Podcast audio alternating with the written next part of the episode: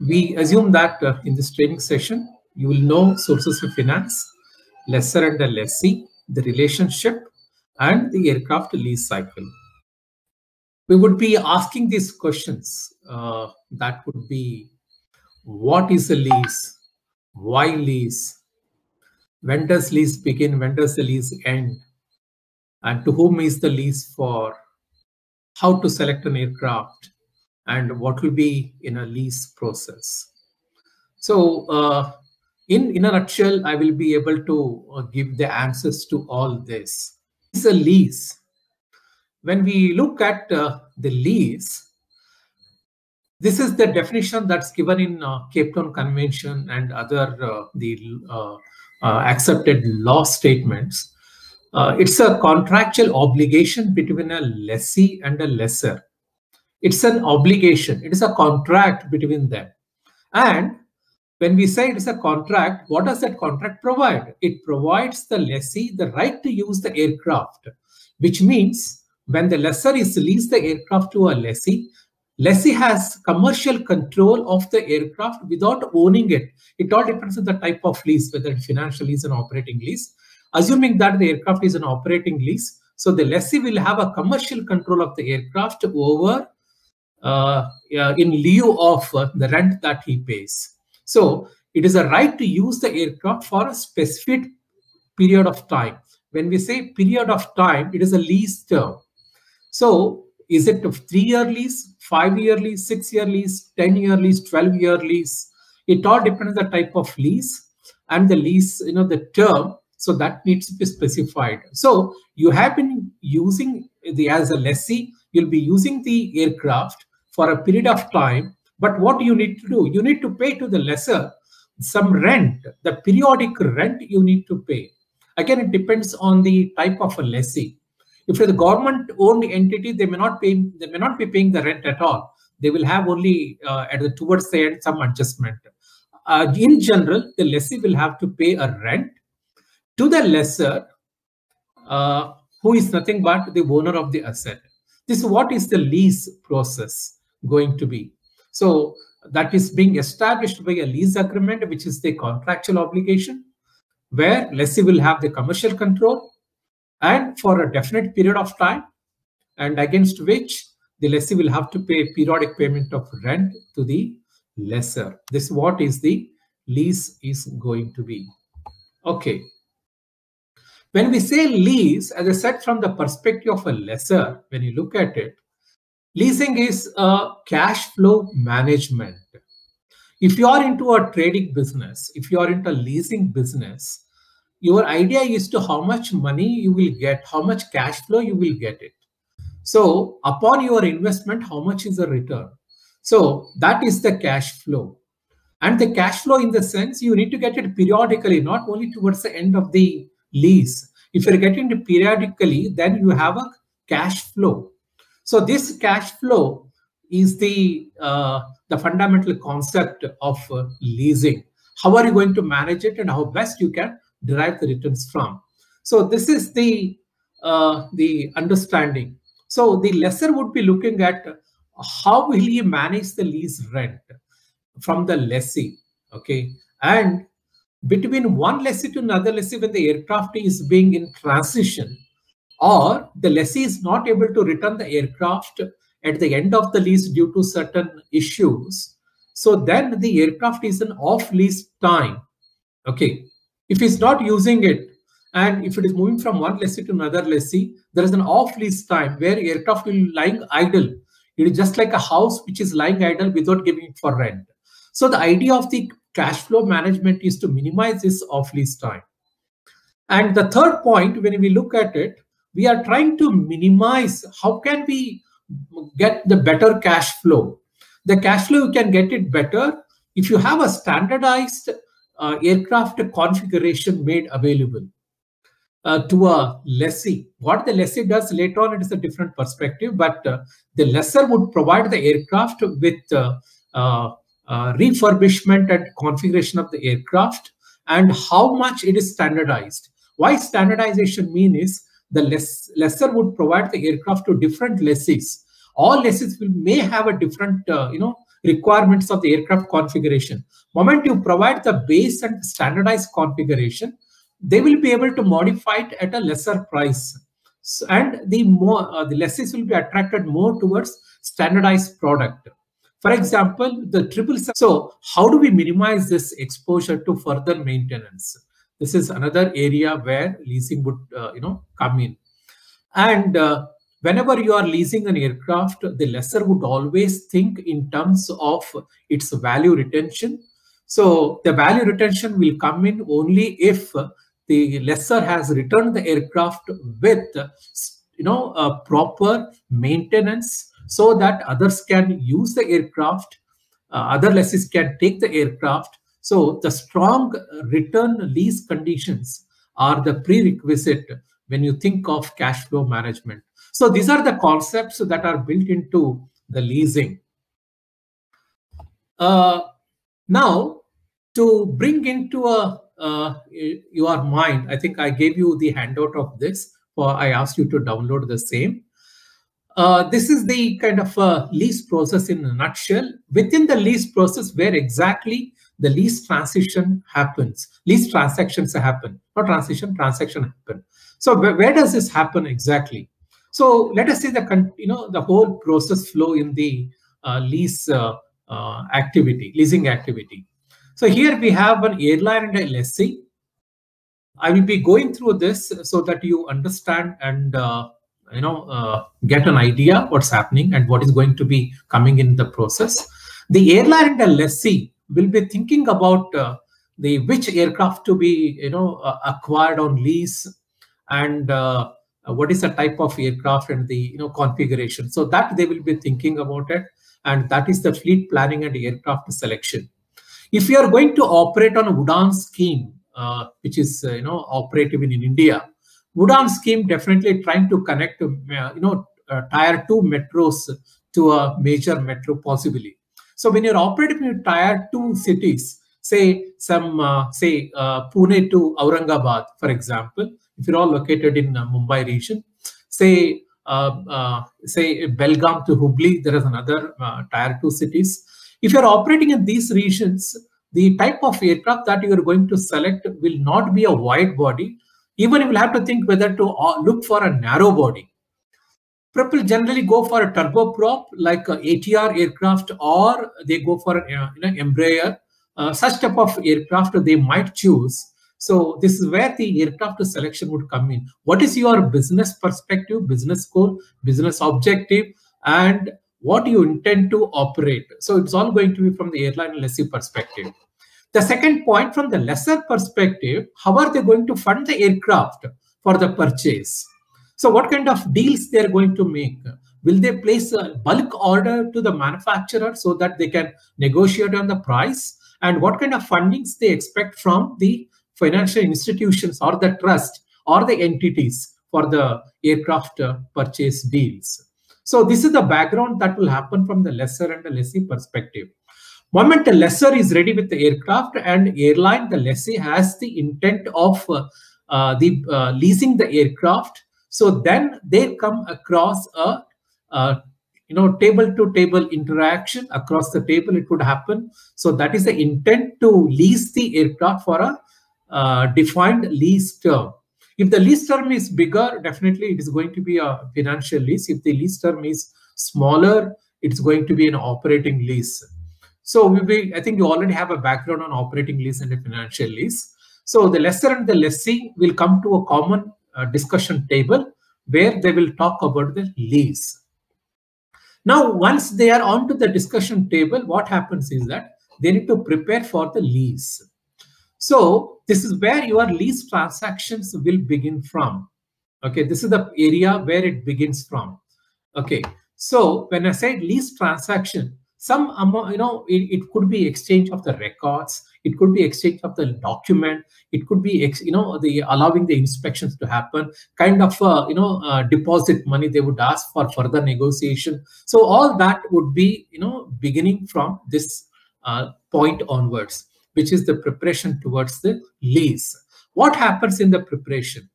Lessors will definitely have to evaluate the lessee with respect to This is nothing but a risk assessment of the, with respect to a lessee, whether if the lessors lease the aircraft to a lessee, what will happen?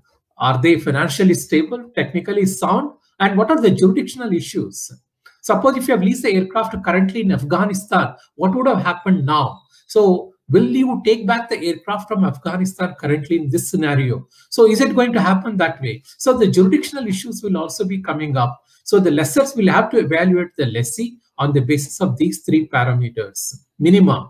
There are other things to look at it, but this is general focal points where the lessor would evaluate the lessee. Then the lessor would have to help the lessee in terms of deal structuring. What kind of financing can be done? Okay, from where you can get the funding from?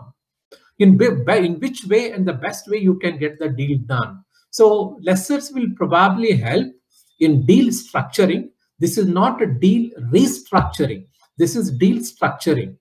Deal restructuring will come in only when the airline is in distress. So we are talking about deal structuring at this moment. So lessor would help the lessee.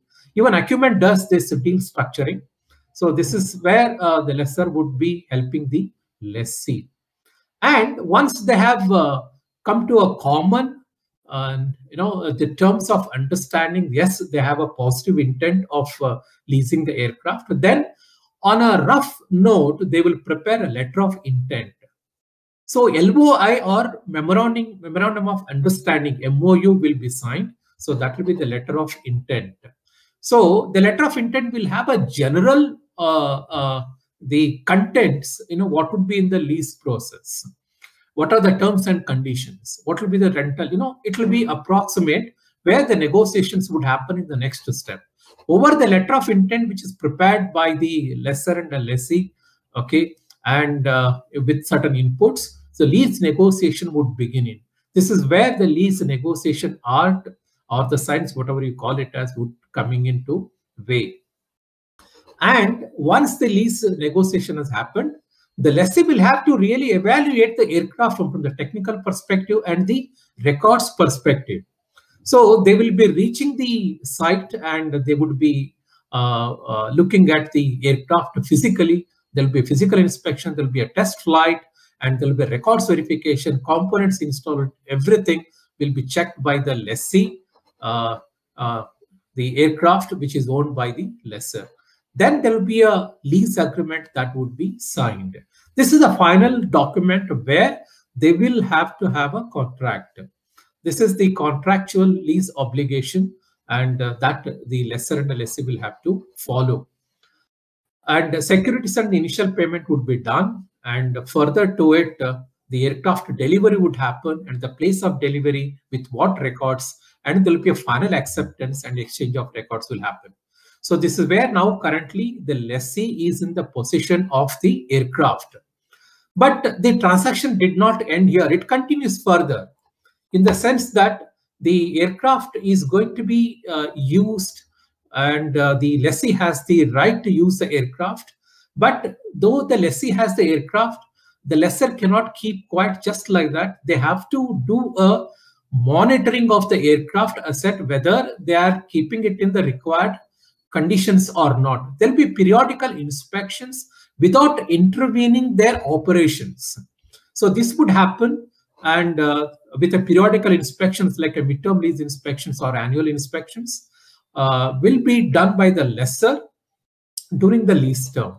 They will also do the monitoring of not only of the asset, even the lessee, whether they are in a financial distress or not. So all that needs to be evaluated. Again, this is the process where technically they are looking at the transaction. Then comes to the payment of rent and maintenance reserves by the lessee. I do not know how many of you have an idea of what is called as maintenance reserves. So this will be the payment, regular payment would happen. And this is also kind of a transaction that is going on between the lessor and the lessee. Then there will be towards the end of the lease, there would be a pre-delivery, re-delivery and redelivery. Just a minute. Sorry.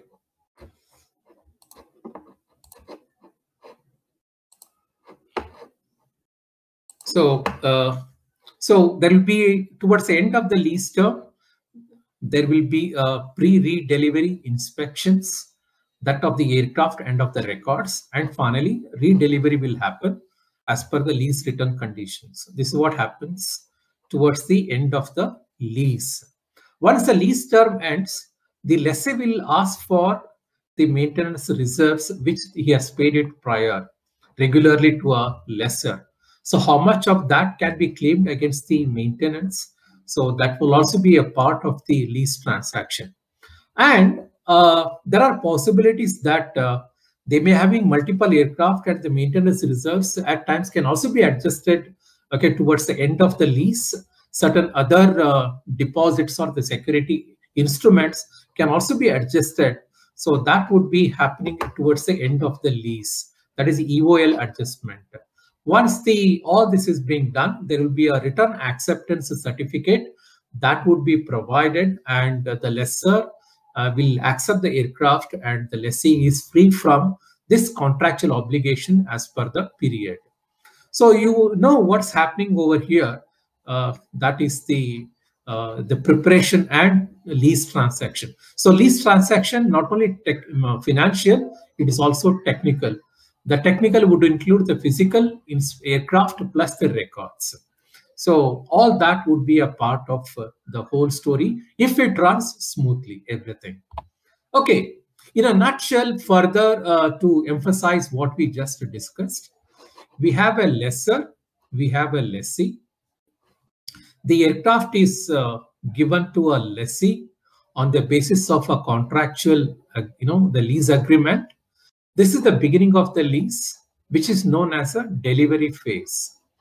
So in the delivery phase, there will be some transactions, movement of the aircraft, records in finance.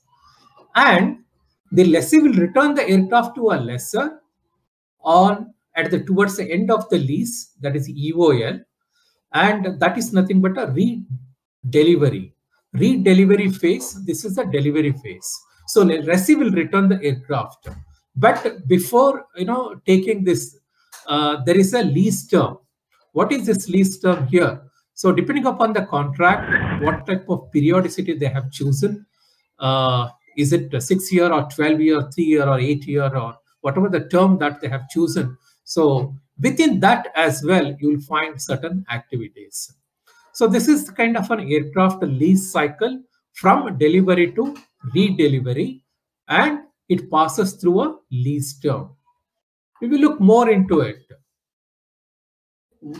When you are going to take the aircraft, that is a delivery, the lessee will take the aircraft as delivery point. There exists a lease agreement. So between the lessor and the lessee, there exists a lease agreement, which is a contractual obligation. Whenever this lease cycle ends or towards the end, there will be some issues that are likely to come up. The lessee may have not understood the lease agreement properly or interpreted properly, where lessor points out that we did tell you about this. So there is going to be a kind of a disagreement that happens either from the lessee side or from the lessor side. It is going to be painful from the lessee side because he is obligated by the contract, lease contract. Then they will go into a court. When it goes to a court, what happens is the lessee and the lessor both would be suffering, because in case whoever wins it, they will be gaining a lot. Those who are going to lose it, they'll be losing a lot. So the arbitrator, or the court will have to intervene, because either the parties will go for the court solution. So it all depends whether the country has the laws supporting to the Cape Town Convention, what is being built into the lease agreement. So it all depends on that. So there are likely to be a disagreement that is going to happen. So it is very important, imperative to say here that the lease negotiation should happen properly. If not, there is going to be a disagreement. And disagreement would happen, definitely it is going to be very painful exercise for the lessor, because the lessor cannot lease the aircraft to another lessee during this period. And there is going to be an off-lease time in the court, and they will have to suffer because there is no cash flow coming in now. So it's very important to have a proper contract and make sure that the lessee does understand about it.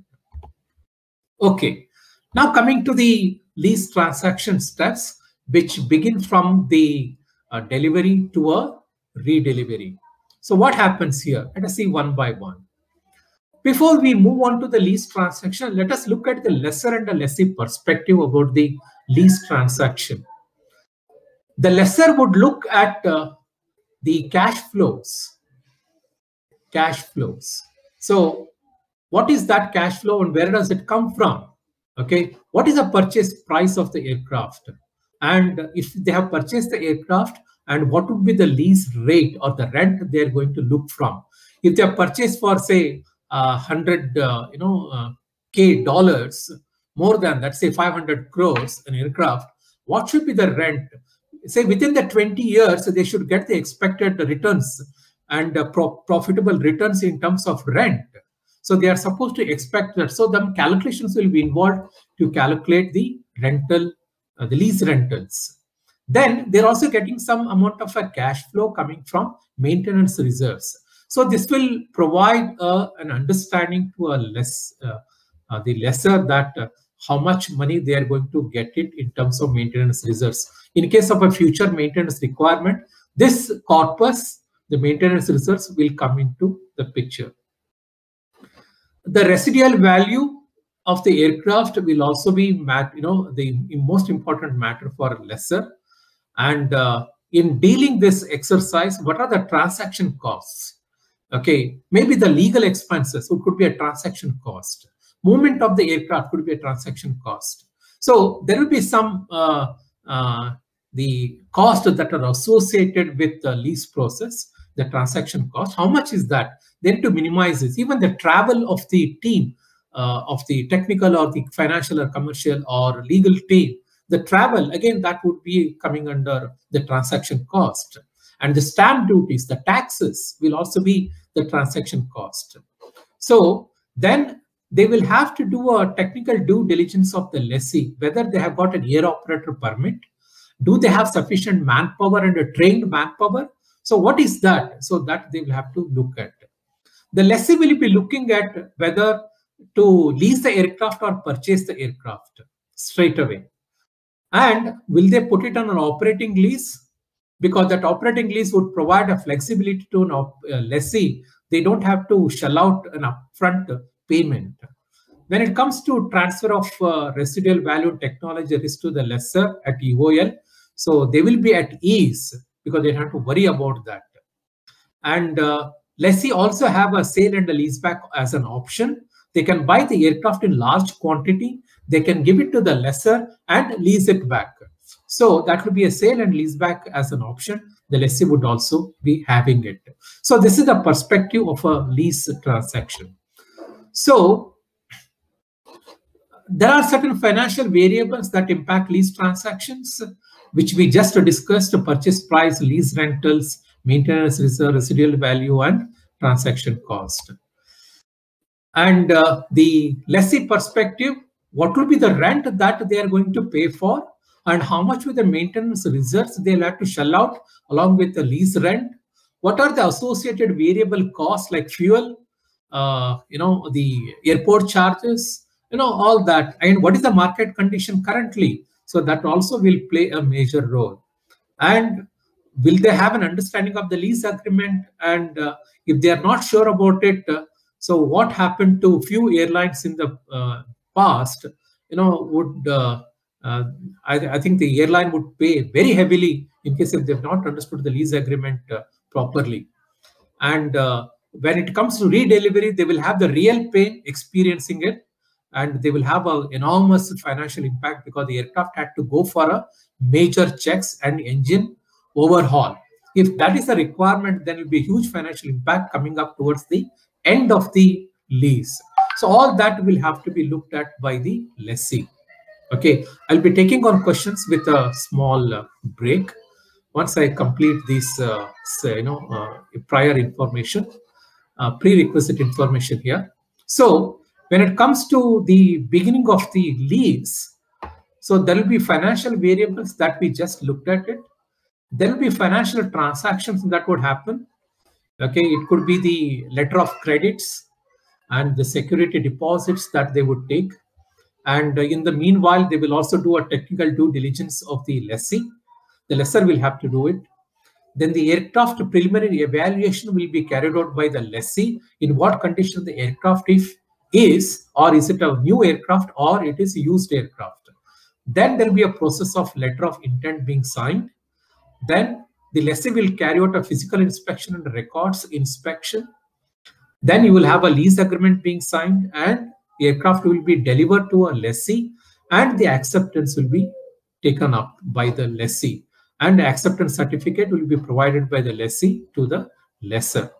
So this is all is going to happen in a delivery phase.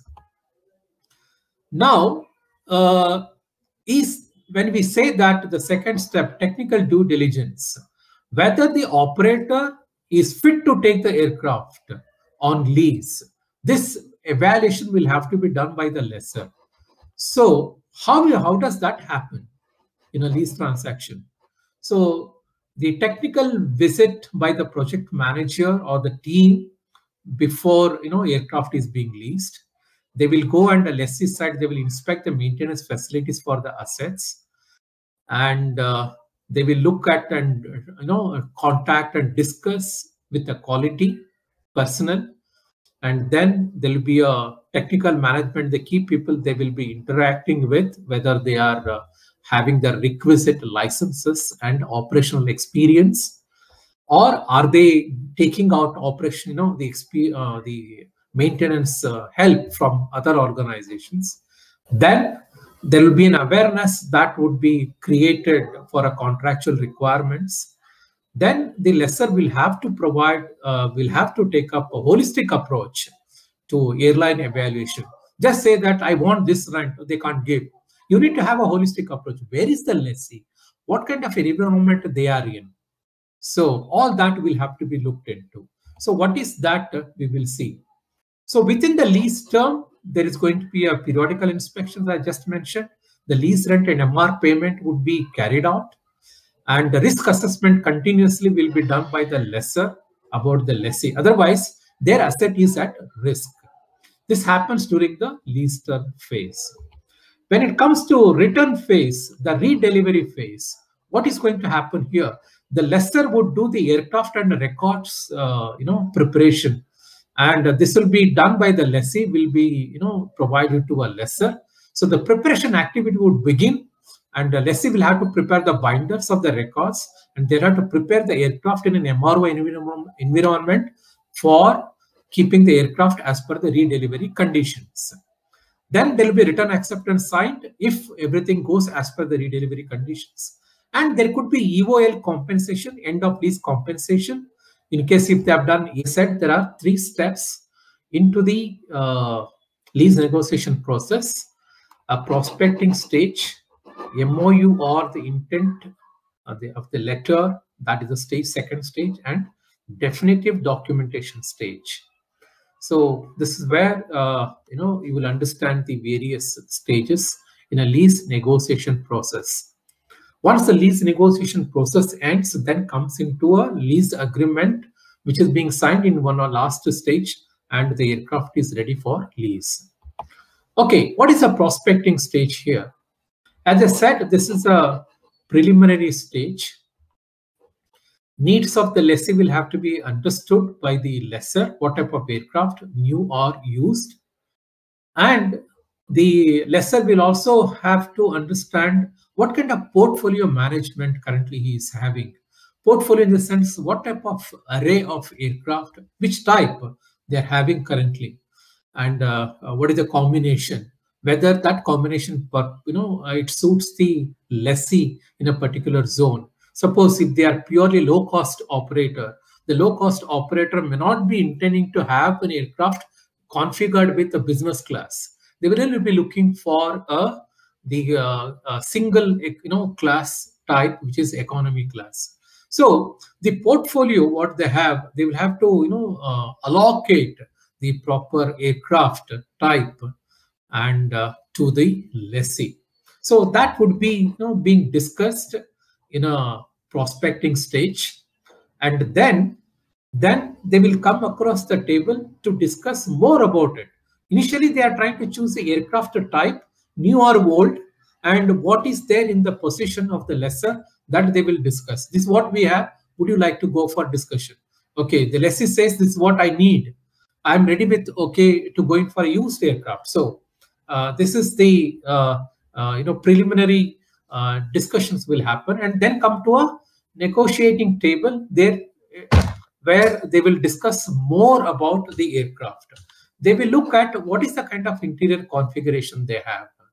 Not only the cabin configuration, they will also look at what kind of computers, the antennas, whether the aircraft is provided with the USB charging device, okay, across every seat. If that is the case, more electrical power will be consumed and more fuel cost. So do they want to have that? Does it build with in-flight entertainment? Across every seat, you will find television screens, small monitors where they can beam the types of videos and the games. So what type of interior configuration? Even the antenna, satellite antenna. For example, you can make a call even in flight. So is that aircraft configured with that?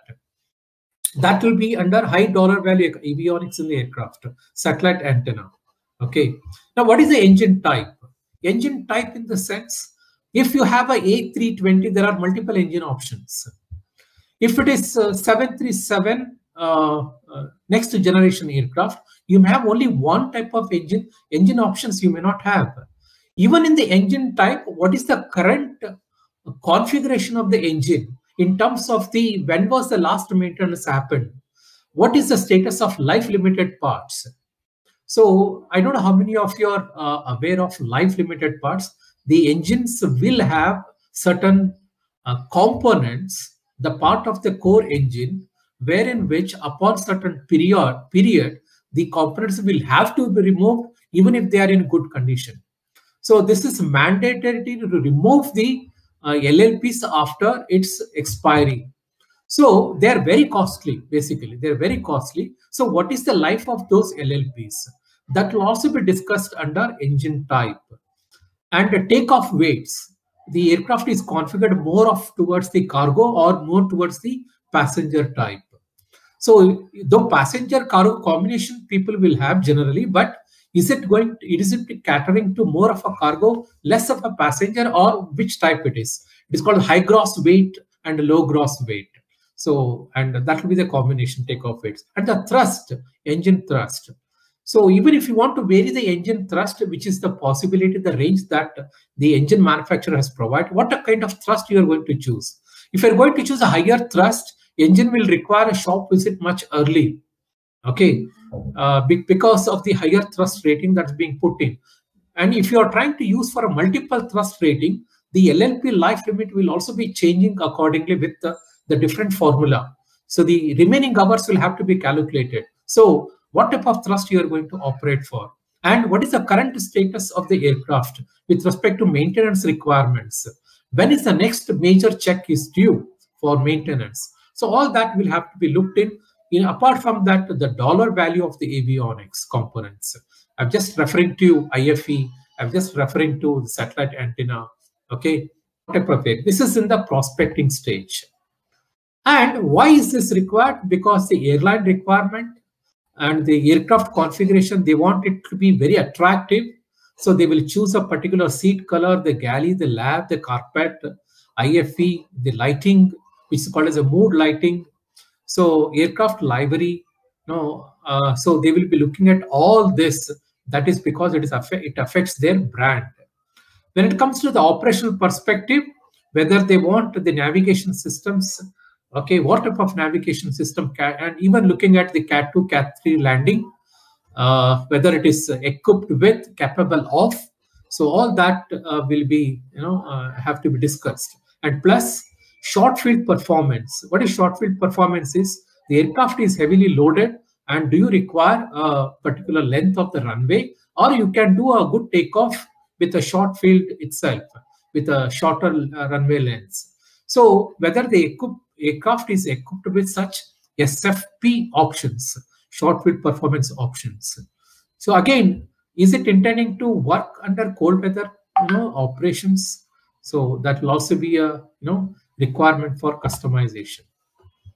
So the customer and the lessor would be getting a document about the specification and what kind of combination it has got, what is the baseline configuration, what type of the design it is, and what is being customized to it. Could be supplier furnished equipment or buyer furnished equipment. So what kind of equipment you want the aircraft to have or to as a baseline configuration, and what you want to add to it, that is the feature packages that will also be under aircraft customization. And the over the period, the manufacturer would also do a kind of a improvement in terms of airworthiness directive or service bulletins and some performance improvements, so that will also be a part of this. And finally, you will have one final document, which is the specification of the aircraft. So this is the spec, the aircraft that you have chosen. You want it to be, the lessor wants it to be written in the same configuration. Okay, that's the expectation. So you need to know what is mirror in, mirror out, concept. Mirror in, mirror out. The way you look at the mirror, the aircraft looks like the same configuration they want it even after the redelivery. So mirror and mirror out requirements. So same spec you need to maintain. The engine, for example, fitted on it, same engine will have to be returned if that engine has lost its life due to incident or an accident. So there could be a substituting engine, maybe equivalent to that, maybe of a higher, value of it. So that needs to be installed.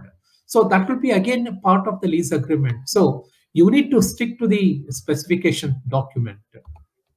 Okay. Now the next step, we just looked at the prospecting stage, number one. We will look at the next stage, which is the memorandum of understanding or letter of intent stage. So what is letter of intent? Okay, this is just a kind of an acceptance that we are moving ahead towards the finalization of the lease, and let us sort out certain issues. And what those issues would be, how much will be the rent, how much will be the cost, what would happen, can we negotiate on the cost, so can we negotiate on certain other elements. So can we negotiate on redelivery conditions? Redelivery conditions, that one of that I can just tell you across. The aircraft will have to be returned to the lessor by the lessee towards the end of the lease, where the aircraft need not go for major maintenance within 3,500 hours, for example. So less than 3,500 hours, the aircraft should not be going for a shop visit. So this will be the kind of redelivery condition that is being put across. So the remaining hours on the airframe or on the LLPs, they want it to be somewhere around 3,500, 3,000. So it all depends, 6,500 hours. So if it has to go for a major maintenance check, how many hours are left? How many cycles are left? So depending upon that, redelivery conditions will be built upon. Can they negotiate on that? Okay. So do you want the aircraft to fresh from the shop?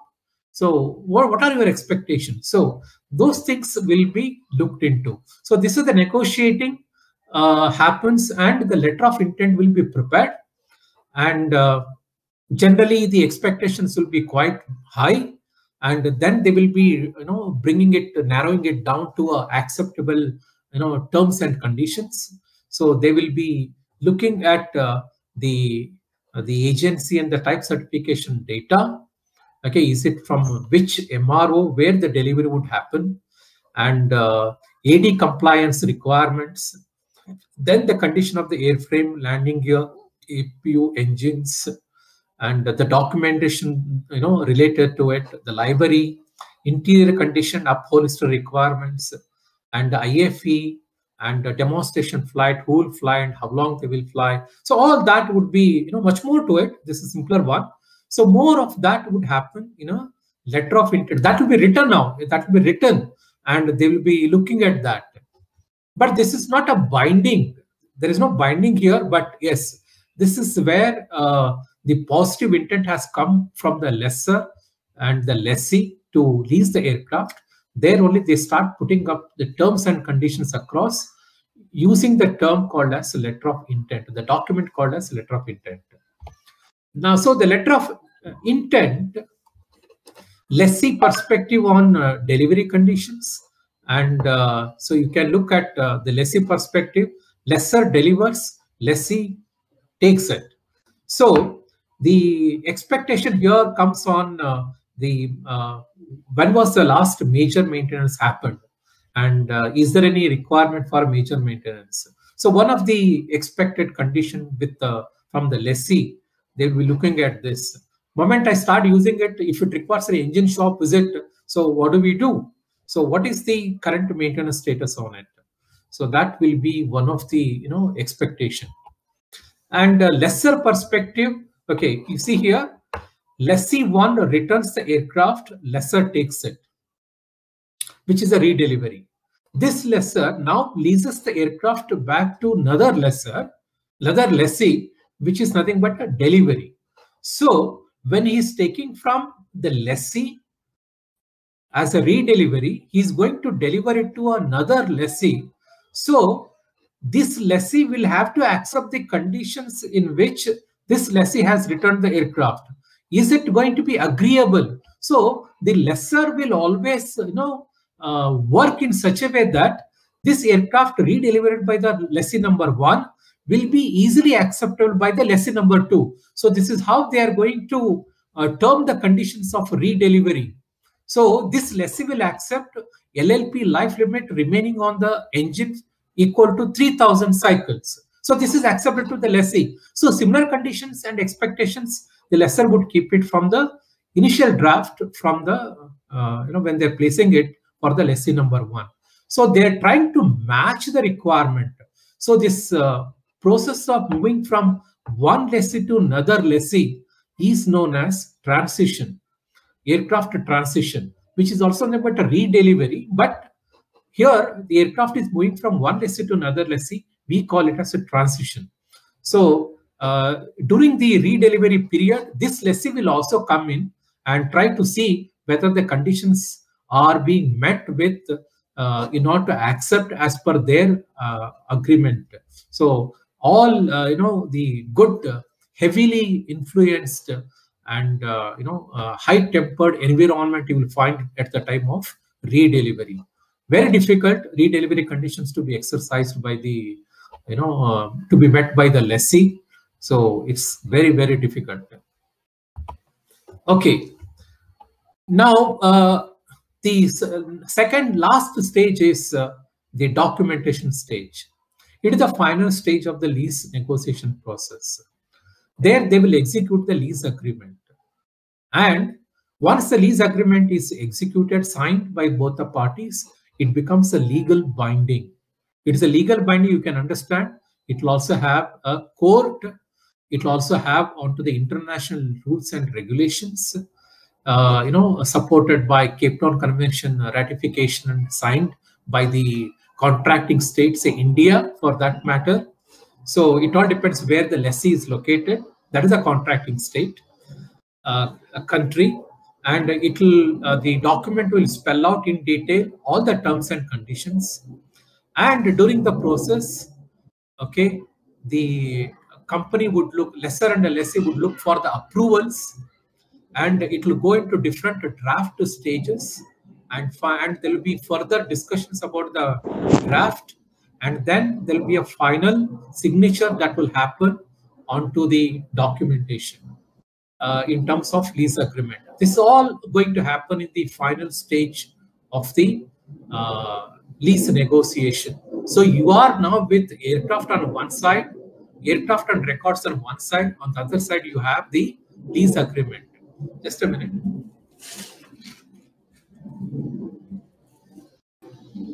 All right. Okay. Aircraft moving, hovering around, helicopter hovering around, there is some background disturbance. Okay. Now, who are involved in the transaction of the lease? Lessor side and the lessee side, The titles may vary according to the type of company and their workout. And we will have the marketing team, the aircraft configuration team, if there's a new aircraft, the technical team, the credit committee or the finance committee, and the legal and contracts team will be there from the lessor side. From the lessee side, there will be a fleet manager or a CEO or the CFO, chief financial officers, and the maintenance personnel will need to be involved into it. There will be a board that is constituted as the contract.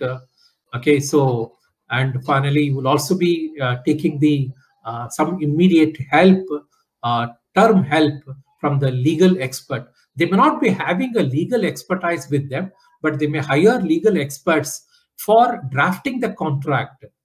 This is where the, probably I would say, the Kingfisher failed in order to understand the contract type. So it failed really at that area. And so the cost was very, very high. Okay, so it's, you know, this is, though it is English literature, but it has got a lot of implications when it comes to lease agreement. Now, in a lease agreement, you have to look for these focal points. Need to be focused upon very badly here. One is the financial terms and conditions.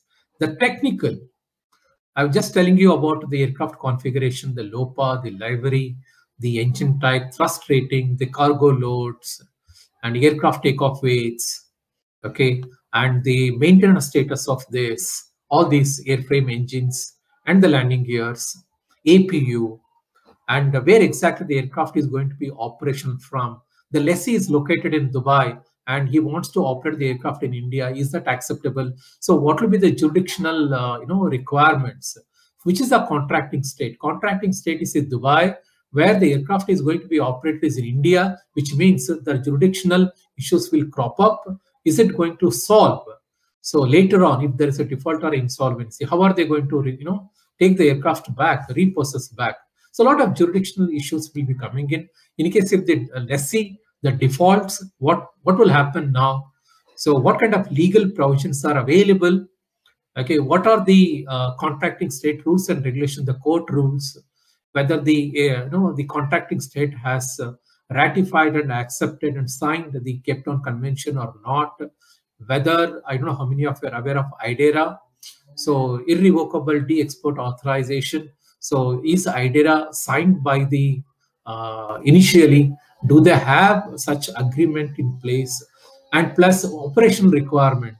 So operational requirements in the sense that multi-thrust operation is one, and they're going to use it for, say, the environment that, where it is going to be, say, if it is going to be UAE, the Gulf sector. So the engines will have a lesser like because of hot environment. So how many hours they're going to operate projected? If they operate in excess of what is being projected, the rents may vary. So, and for the excess operation, they may take a higher rent. So all that would be into the lease agreement points that will have to be discussed. So if you look at typically, you will be able to download the same sample lease agreement at the end of this session. You have an option to download, and that will be triggering only after the end of the session. So here you have aircraft lease document, the contents of it.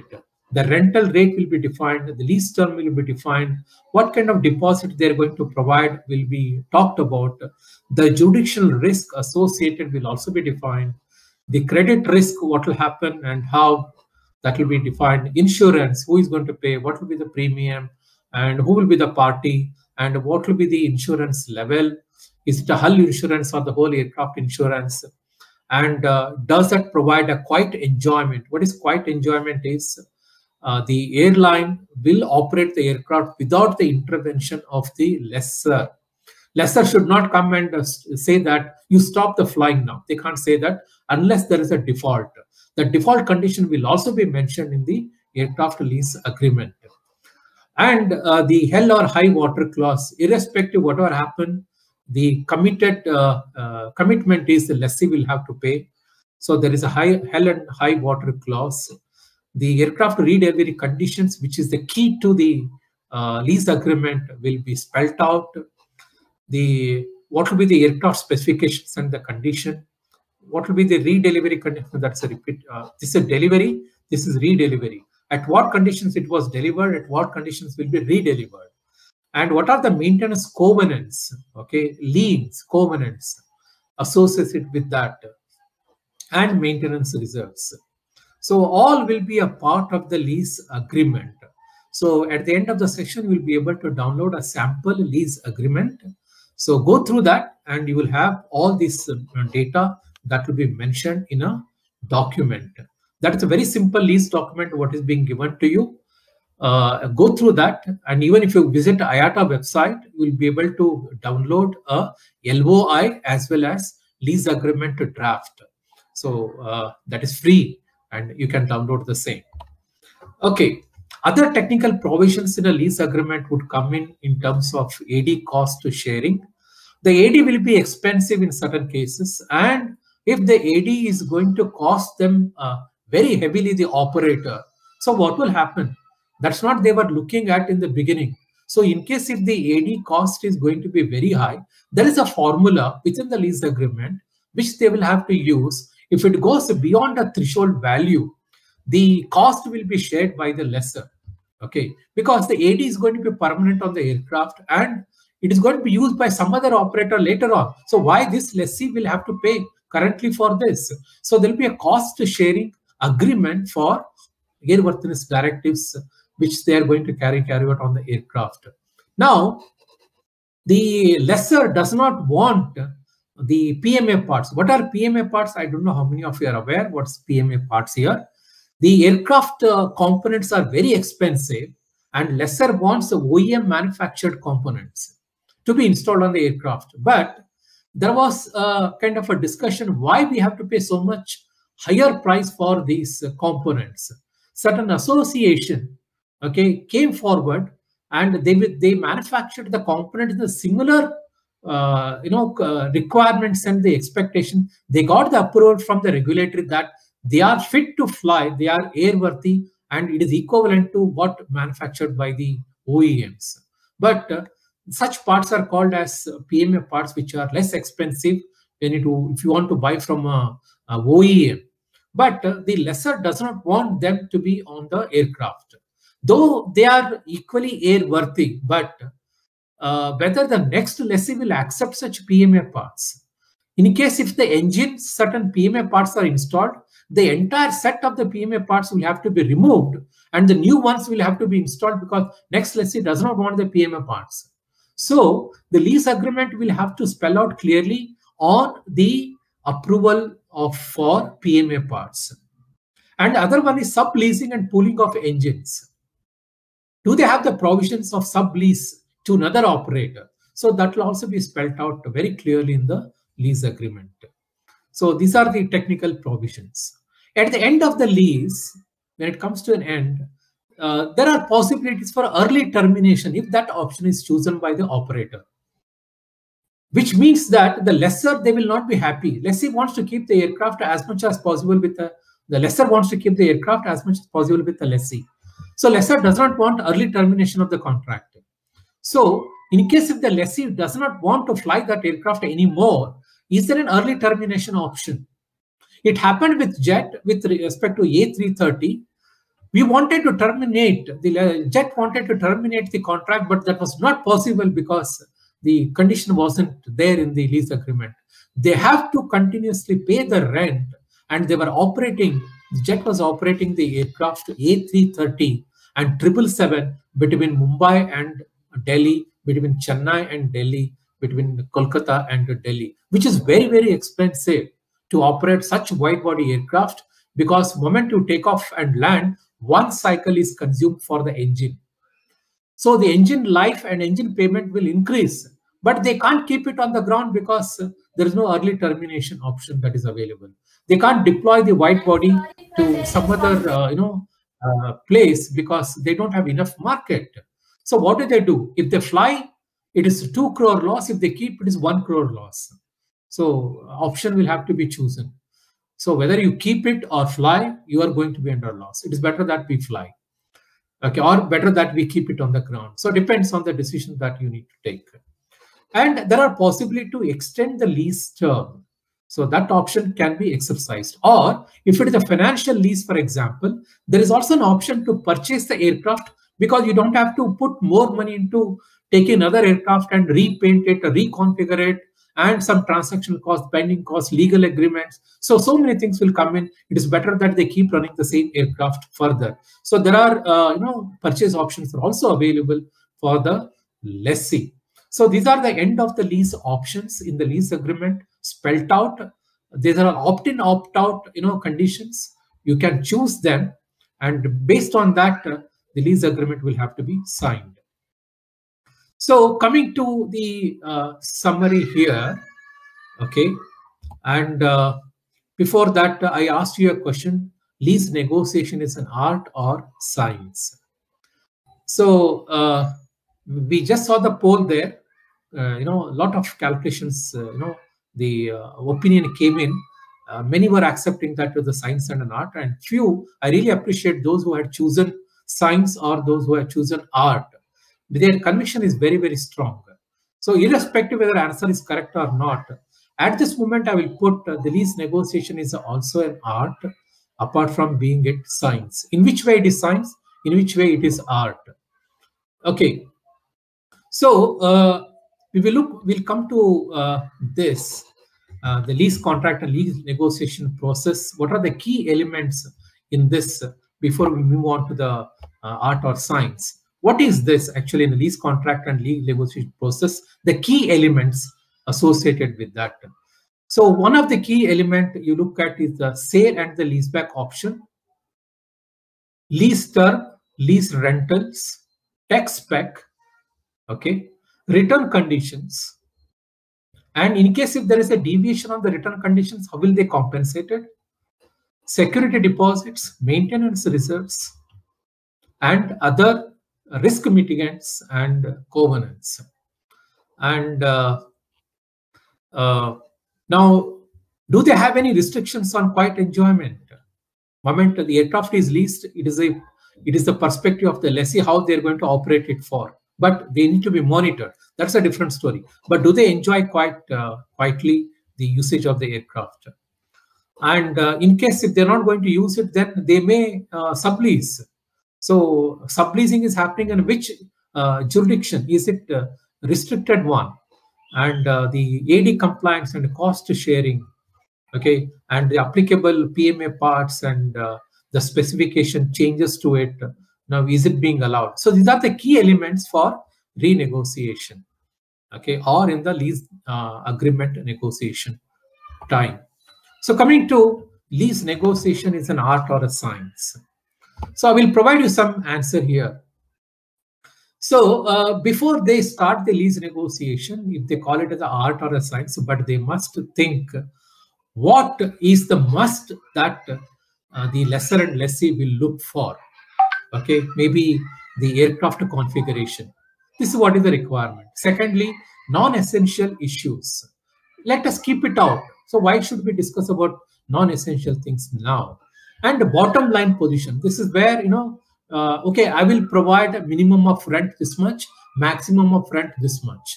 Or they will say only the minimum rent this much only is our capability. And this is going to be our, the banking requirements. And we will be financing it this way. So these are the bottom line positions which the lessee will have to take.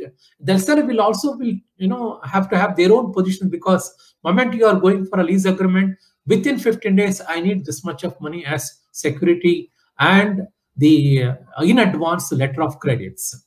So there could be some bottom line positions which they will look for, okay, before they begin to go in for negotiation. So lesser perspective, what is the deal price of the asset if they are buying it, and what is the configuration? Return conditions, asset and asset financeability, lessee's financeability. So based on that, they are going to work out on economic returns. This will have to be calculated based on at what price they purchased, at what is the configuration, and what would be the return conditions, And will they, if they lease it to a lessee, will they return it back in the same configuration? And what is their credibility? So all that would be looked at. They will also look at risk associated with the asset. They will have to estimate and they will have to recover in advance quickly the, the involvement of or the, projected risk associated with the lessee. So if it is a startup airline, they don't know the lessee at all. They don't have any background. They will only say that this is the bank balance and they may not have any operational experience in this. So they will have to weigh the options about the risk which is associated with the lease. So lease will be structured to include the mitigants to the key risk which I'm talking about in terms of rental rate, maintenance reserves, financial covenants, and security deposits. Okay, what will be the lessee and looks at? Lessee looks at on the lease rate, the terms, and he wants to keep the flexibility as much as possible. So they want to keep such flexibility here.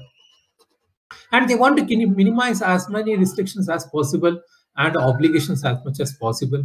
So they will be looking at these areas. This is on the lessee perspective.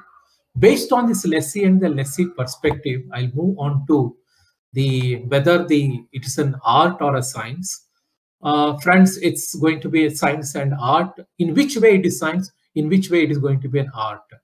If I talk about AD cost sharing, the cost sharing cannot be an art. It has to be a science. It involves formulae. If you want to look at a lease rate rental that they're going to get it from, again, it is going to be a calculation involvement. They cannot just throw away a price. They can ask for a lease rent.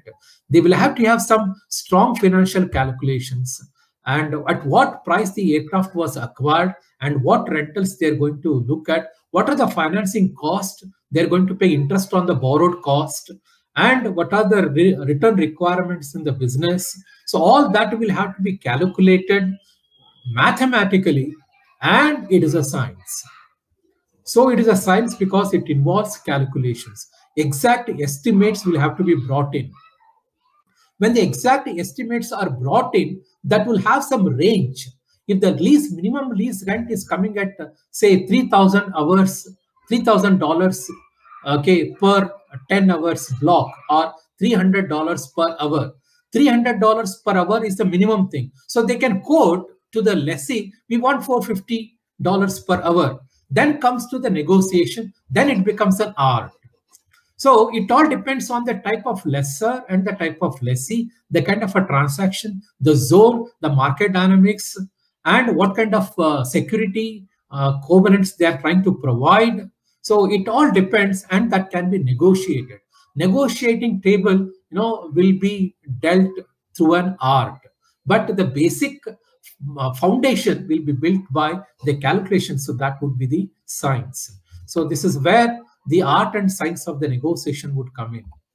So this is what the